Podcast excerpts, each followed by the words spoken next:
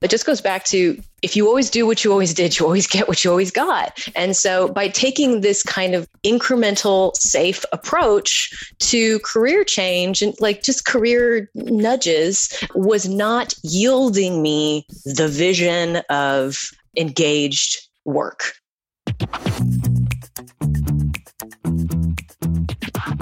This is the Happen to Your Career podcast with Scott Anthony Barlow.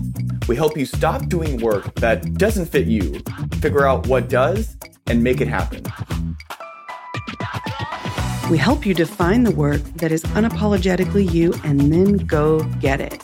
If you feel like you were meant for more and you're ready to make a change, keep listening. Here's Scott. Here's Scott. Here's Scott. Why does making a career change feel risky to so many people?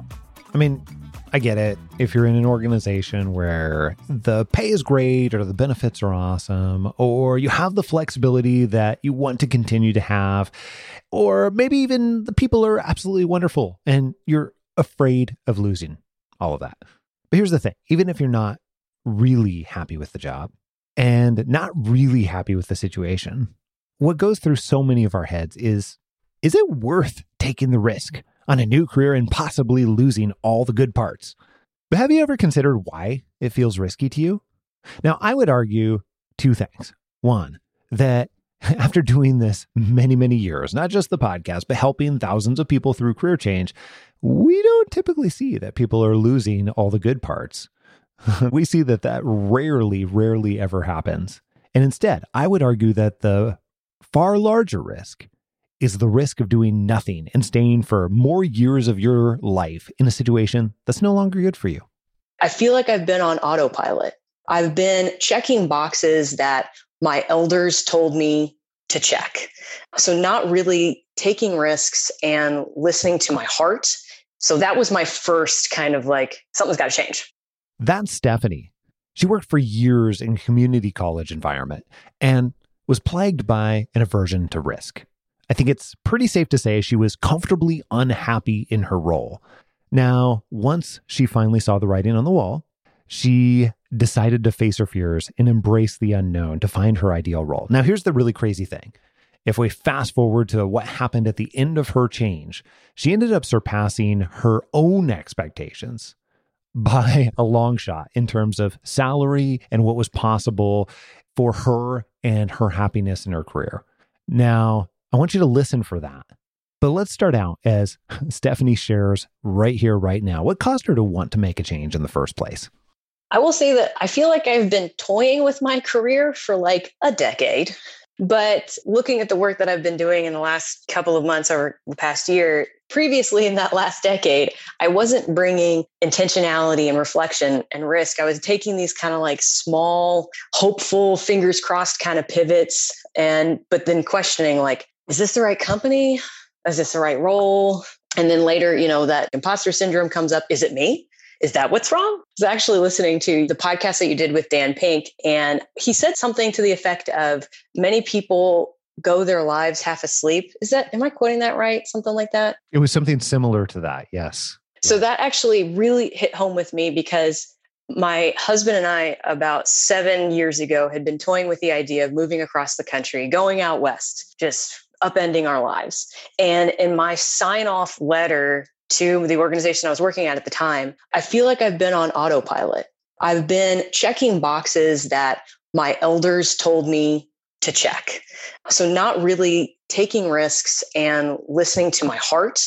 So, that was my first kind of like, something's got to change. But I kind of leaned on moving across the country to be the like, thing that upends everything and changes my career. And so, needless to say, that was not the solution. I'm so glad that I did it. It was amazing. I've actually moved back to the East Coast since that initial. But, you know, so I kind of like, I shook up the industry that I was working in. I started working in higher education. I started digging heavier into a, a different industry. But turns out that wasn't the solution either. So one of my favorite quotes is if you always do what you always did, you'll always get what you always got.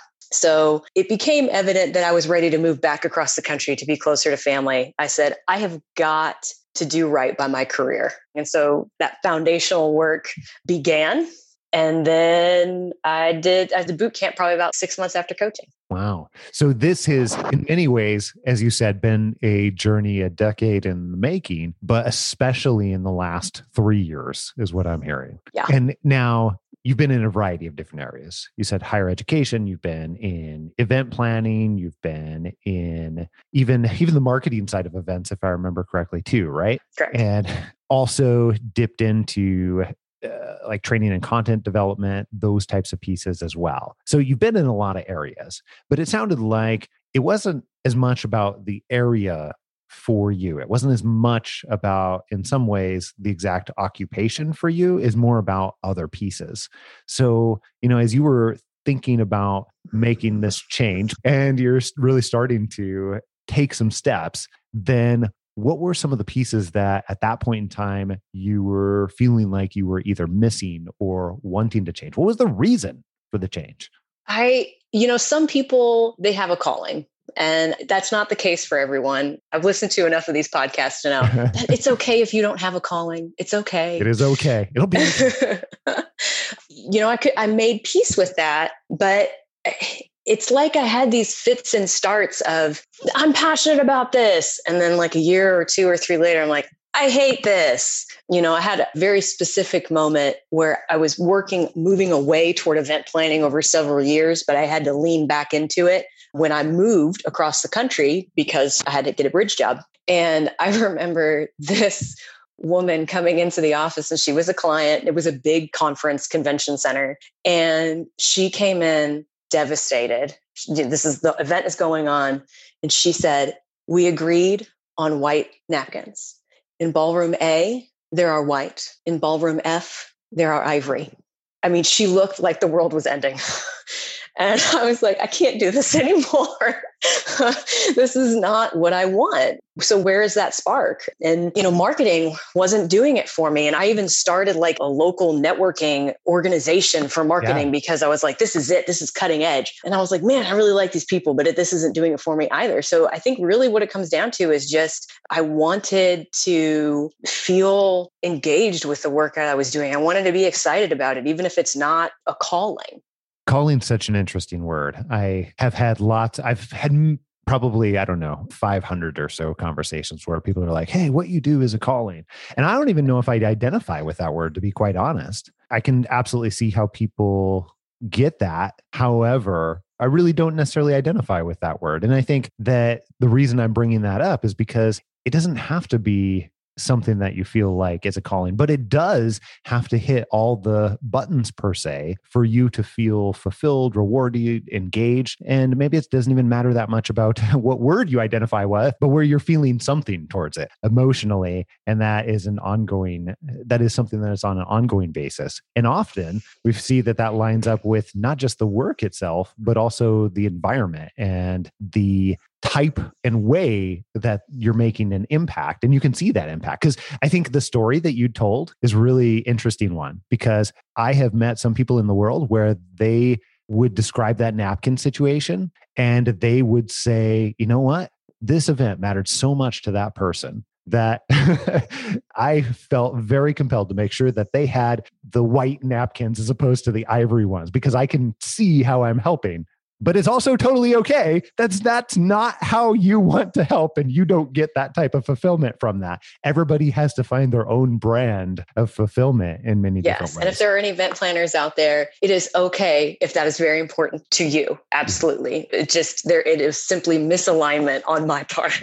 yeah, there's nothing wrong with that though. Like I don't think that there's anything wrong with that. And that is in many ways the challenge in this journey. So as you started going through and as you began trying to identify hey what would create a great next step for me? What would create an ideal next step for me? What did that beginning of the journey really look like for you? Where did you start? How did that work for you? I would say that it started with when i engaged a career coach. It very quickly became life coaching. The thing that rose to the top most quickly as my initial mountain to climb was my aversion to risk.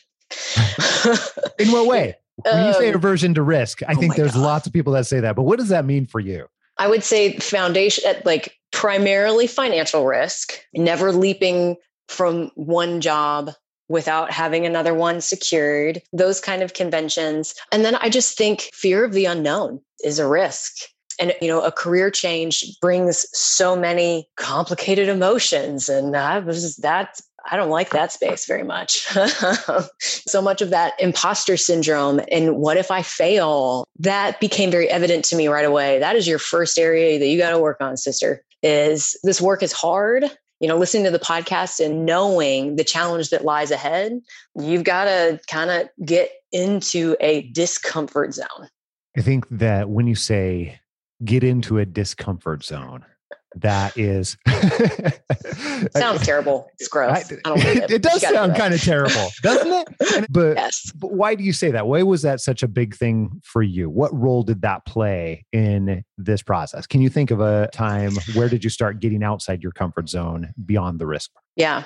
Well, a couple things. First of all, it just goes back to if you always do what you always did, you always get what you always got. And so by taking this kind of like incremental, safe approach to career change and like just career nudges was not yielding me the vision of engaged work. No, I didn't say calling.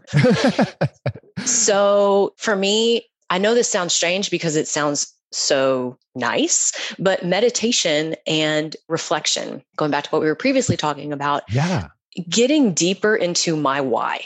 So much of the boot camp work resonated with me, you know, because it was your first response, you need to go deeper. You need to ask yourself, is it three whys, five whys? I can't remember. There's a problem solving methodology that has an exercise where it is five whys. And generally, five whys is deep enough. And yeah. it, it goes something along the lines of, and I think this is what you're alluding to, Stephanie, is you're saying, well, okay, well, why am I at work? Well, because I need to earn money. But why do I need to earn, keep going a layer and a layer and layer deeper? Or it's, hey, why do I feel that I want fulfillment? And then going to the next level. Well, because I feel like I'm missing something. Well, why do I feel like I'm missing something? And just keeping going layer and layer until you get to what's called root cause. But yes. now that everybody's caught up, why was that so interesting for you? Because that's really where the meat was, where my values were, where the answers were. You know, I'll give you an example. And I think this is your eight day mini course. I loved the question if you had the opportunity to teach something, what would you teach? Mm. And one of my answers was I love branding. I love creating a whole world for a, a, company and a look and a feel and, and a tone, and especially, you know, a lot around communications, because that really is a major kind of pillar in my skills and my interests. But through asking why and digging deeper, I realized that there was more to that for me in that it was organizational culture, it was company branding that I really was digging into and latching onto that was a thread for me. So that led me down that path of not only is culture important to me in wherever my career goes, company culture and good work life balance, and, you know, throw out those buzzwords, but I need to be in it. I need to help direct it in some way. Doesn't mean that like I am the director of culture for company X, but it was through those kinds of exercises that I was able to pull out that thread. And if I hadn't been meditating as part of that, creating that kind of, it doesn't sound uncomfortable when I say it because it's like meditating is really nice. But for me and digging deeper and taking time to myself, also, that's a whole other thing that I'm sure many career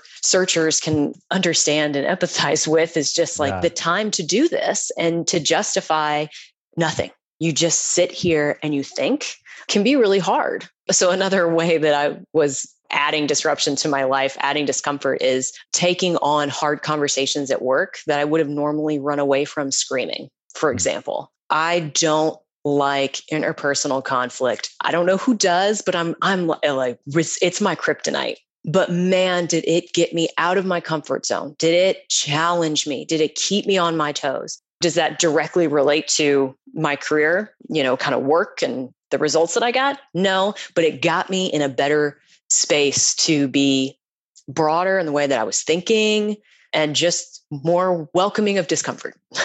That's really interesting. So, one of the pieces and parts that I had picked up as you were going through making this change, just in tidbits of communication. I can't remember whether it's from a conversation or from an email, but it really seemed like this was an inching along process for you and not in a bad way at all, in a great way. And when I say an inching along process, it seems like each of these little pieces, like taking the time, not just the meditation itself, but taking the time, the practice of taking the time to meditate and do something that normally wouldn't have, or get outside your comfort zone with some of these conflict type conversations. Each of these paved little tiny inch spaces to be able to get to the next step and the next inch. And that was really, really interesting to me because I think you did such a great job of going one inch at a time consistently, even though it probably didn't always feel that way. it felt like 17,000 inches at the same time. so here's my question with that then. When you were beginning to recognize some of these themes or threads that you mentioned earlier, and you started getting into the experimentation phase of the process, what we call the experimentation phase of the process. What did that look like for you? It looked like one way was just reaching out to former colleagues, friends. One of the exercises that I loved within boot camp was just getting feedback on your strengths from a variety of people. That was one way that I approached it. Another way was honestly dropping in words that really were resonating with me on LinkedIn and seeing the web of connections that were there. So for me, culture was a word. So I would find individuals on LinkedIn. Some of them were second and third weak ties, some of them were not. And then I just hit the phone hard, trying to make those connections and asking good questions 15, 20 minutes. That's all you got. So trying to understand what made them successful in their career, what they love about what they're doing in culture. And I was talking to a lot of different people to just get as many perspectives about how one could interact with and be in support of culture. Um, what are a um, couple examples of those? Like, different. I know we have a tendency to say hey it's less important about the job title because that's drastically different from organization. But what were some of these people responsible for or doing or how were they interacting with culture? What's a couple of examples of that? Yeah absolutely. Training organizational development and change management. So that's those are kind of more like corporate buzzwords. They're ProSci sure. certified which sounds intimidating but then i also went down that like do i need a certification route? And some of them were internal communicators. So really responsible. Obviously this tend to be larger organizations that need that kind of role. And some of them were, I would say, more traditional kind of HR folks that took on more of the well being, you know, a well being champion, those kinds of things.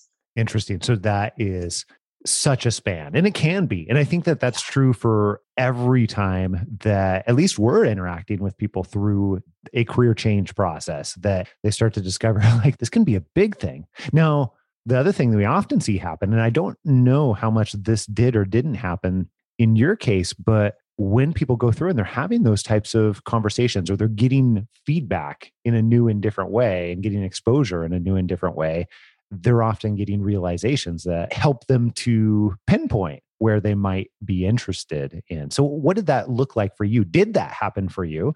And how did that look? Yes, it did happen for me. I would say what one area that resonated for me a lot was when I would talk to the internal communicators. And you know, it's funny. I mean, how many times have people said to you, Scott, the, writing was always on the wall? Like, why didn't I see it? Like, it was like, duh. But when you, you know, hindsight's 2020, but you know, for so long in different organizations, you'd be in a situation where you would be at a table with your coworkers and somebody would ask you, why do you like working here? Why do you work here? Yeah. And my coworkers would have some mission based answer. You know, I worked in higher education. I'm here for the students. And then it would get to me. yeah.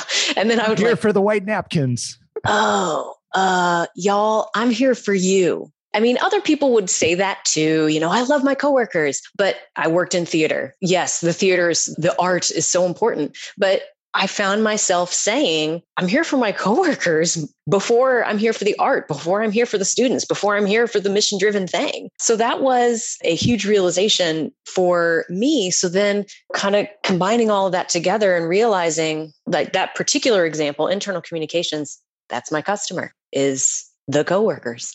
Duh.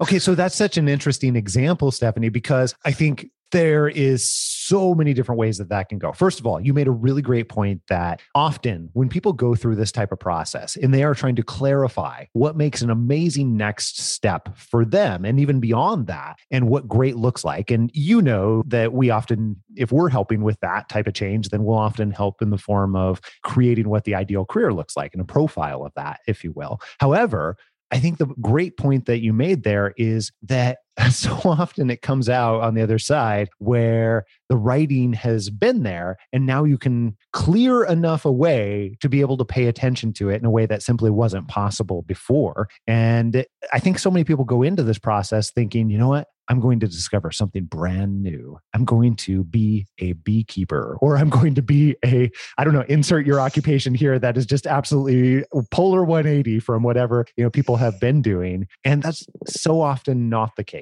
It occasionally does happen, but so often it's not the case. So, in great point. And then for you, my question becomes as you were thinking about that writing on the wall piece, what caused you to begin to pay attention to it in a way that was helpful for you.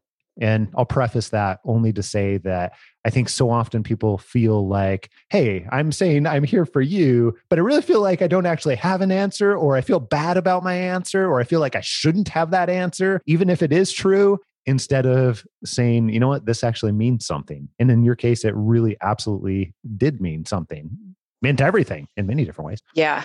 You know, one of the terms that you hear a lot, or one of the phrases in boot camp is, What can you not stop doing? And so for me, thinking about my coworkers, and not that the customer is not important, the customer is very, very, very important. But when your knee jerk reaction, when you look at a process or a communication or anything is internal versus external, that was a light bulb for me.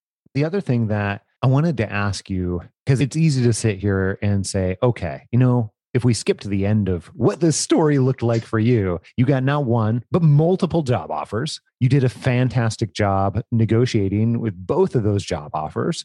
And you worked, speaking of those conflict conversations, you had some more conversations that were way outside your comfort zone, and you did a fantastic job with those. But, you know, aside from that, what would you say was the hardest part of making this type of career change, the type of career change where you're putting yourself in the way that you want to show up in the world first? I would say that the hardest part for me was just taking risks in general. Um, it's such an uncomfortable thing for me. But you know, to that end, I moved across the country yet again without a job. And it really was the right decision for me. But the work was really hard and sometimes a confidence killer. And so to be so drained you know when it's and you're already trying to fight your fear you know like oh, i don't know if i can call this person. I don't know if i can leave this job. In addition to just being kind of run ragged from the phone calls and the trying to figure it out that I wasn't anticipating that drain and that challenge, that uphill battle. I thought it was going to be ripping resumes apart, you know, like, oh, that's, I'm embarrassed. Okay. It goes so much deeper than that what what advice would you give to that person who's in that same place where they realize and recognize that what the situation they're in is not where they want to be and they know that there is something you know much better out there but they're in that place where it's those fears are popping up and that beginning stage is, is such a hard place to be to even committing to making this type of change and call it a career change but really it's a life change. Yeah i definitely would have told myself to start even sooner that would why is been, that hold on. Why is that? I'm curious. I don't regret my career trajectory at all but to have looked back and known that so many years were not spent as engaged as I could have been, as happy as I could have been, just kind of miring through. Yeah. That would be a, a motivator right there to tell, you know, 2011, Stephanie, hey, this kind of incremental safety net approach won't yield what your heart really wants. You know, that's like a big overarching. so kind of fast forward a little bit, and I had already learned a little bit of lessons. I would say the advice that I would have given myself is to research more, to be as curious as possible. I tend to be a doer. Not that I'm not a thinker.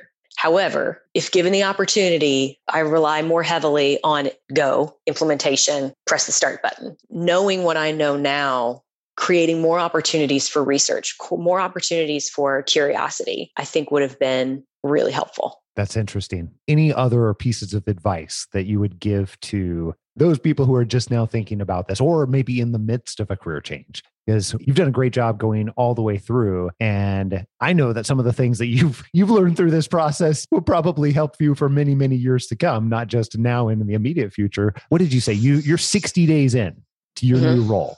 you sit in a different place than two or three years ago. So, anything else that you would encourage that person to think about as it relates to this process? Well, first of all, it truly takes a village to change careers, in my opinion. I think there's this expectation that we put on ourselves that we can figure this out, that it's not rocket science and it's my own personal journey. So it's just on me. And that is so not the case. Not only does it take a village of your immediate, you know, friends or family, rely on some of those folks as well, but it takes a village of like strangers actually. You know depending on the kind of research that you need to do and the connections that you want to make you are like reaching out into the great unknown to say hi your linkedin profile story is fascinating to me. Do you have 15 minutes? And that is that can be very uncomfortable but some of those uncomfortable reach outs yielded such critical connections for me. And specifically what I really latched onto and loved was make it easy for people to say yes. So I worked on that a lot. And the other, oh, there was a podcast that you did, Jay Papasan. Yes. Yeah, Jay's great. That piece of advice that he gives about relationships are like bank accounts. You have to put in deposits before you can make withdrawals is actually the specific piece of advice that got the ball rolling to get me to the job where I am right now. Mm. I took that and I realized there was a specifically one day said, I need to make some deposits. And there was a former coworker and I reached out to her with no agenda whatsoever. And we had kind of like kept in touch on social media, but I knew how connected she was on LinkedIn. And I said, How was your holiday? How are your kids? And the rest, I don't want to say the rest is history. First of all, it's really trite. And that the next two or three months were like really painful on a roller coaster. But it it was literally that idea and therefore that moment of sending that email that set the rest in motion. That's interesting. So you're saying that taking that idea of building relationships or giving to others without expectation is part of how I'm interpreting that and making those deposits, if you will, then then that is part of what led to this actual opportunity for you. Yes. Very cool. Love it. We see that so often, but I think that's also a really hard thing for so many of us because the thoughts that jump into our heads are like, but I need a job or but I need like where do I do the thing that then gets me to the job offer? Like how did and it is in many ways going against those short-term benefits or short-term type of tactics that then allows to focus on the long term. That's the big takeaway that I have more recently realized about this type of process and how we guide people through it. It requires long term approaches to get to long term solutions versus short term approaches get to short term solutions that you don't want to be in for very long, job yes. or otherwise. Yes. And then, you know, just like totally on a granular level, the applicant tracking system, traditional way, applying resume, cover letter is terrible and also way less likely in from what I've seen than the relationship pathway to mm-hmm. not only a career change but the actual job. It kind of does double duty in that yeah. way. Like I spent so much time on cover letters and resumes that went nowhere. Oh my goodness. Yes. I feel like we could do seven hours of podcast on why not to do that. However, we'll make that into a series later on. Right. Let me ask they, I mean, you, it, they yielded oh. some success, but overall, it well, is not what got me where I am right now. I think that it really depends on what your goal is. We've really toyed around with how to explain this in a way that makes sense, but it's hard to explain it in a soundbite. But if you think it, think about it in terms of if your goal is to get a job, maybe even a well-paying job as quickly as possible, then then that means that going on job boards and looking at what is open right this second and what people need and trying to match yourself into that that is the best way to go if that's your goal however if you have goals much more like what you've described, Stephanie, where you were looking for that fulfillment, you were looking for that calling, you were looking for that thing that was missing in one way or another, or multiple things that were missing. And that's really what you want. And that's a priority for you. It requires a completely different solution. It requires completely different tactics. It requires completely different. So I think it really does depend on your goal. And you've done a really nice job taking steps that lead you towards what your goal actually was. Uh, one more thing I really wanted to ask you about, partially because we were just talking through it before we even really hit the record button here at the beginning of our conversation, but you did such a nice job working through multiple offers, and that was very uncomfortable for you. Yes.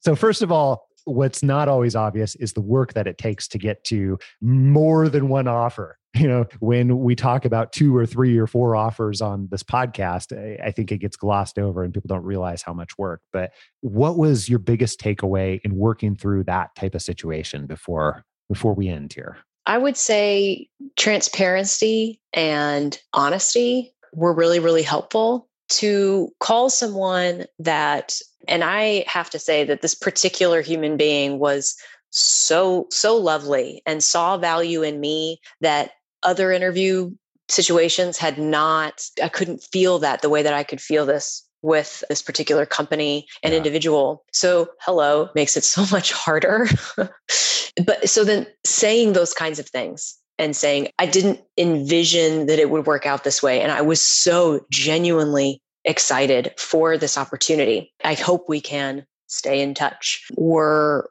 helpful, I think, to kind of say there was a substantial amount of respect and excitement, but then a level of understanding as well to help ease the blow.